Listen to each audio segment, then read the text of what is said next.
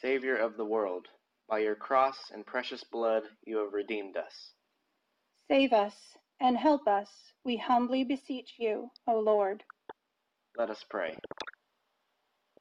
We thank you, Heavenly Father, that you have delivered us from this dominion of sin and death and brought us into the kingdom of your Son. And we pray that, as by his death he has recalled us to life, so by his love he may raise us to eternal joys, who lives and reigns with you in the unity of the Holy Spirit, one God, now and forever. Amen.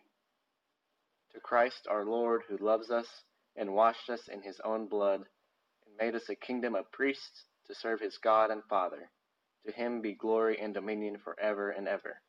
Amen.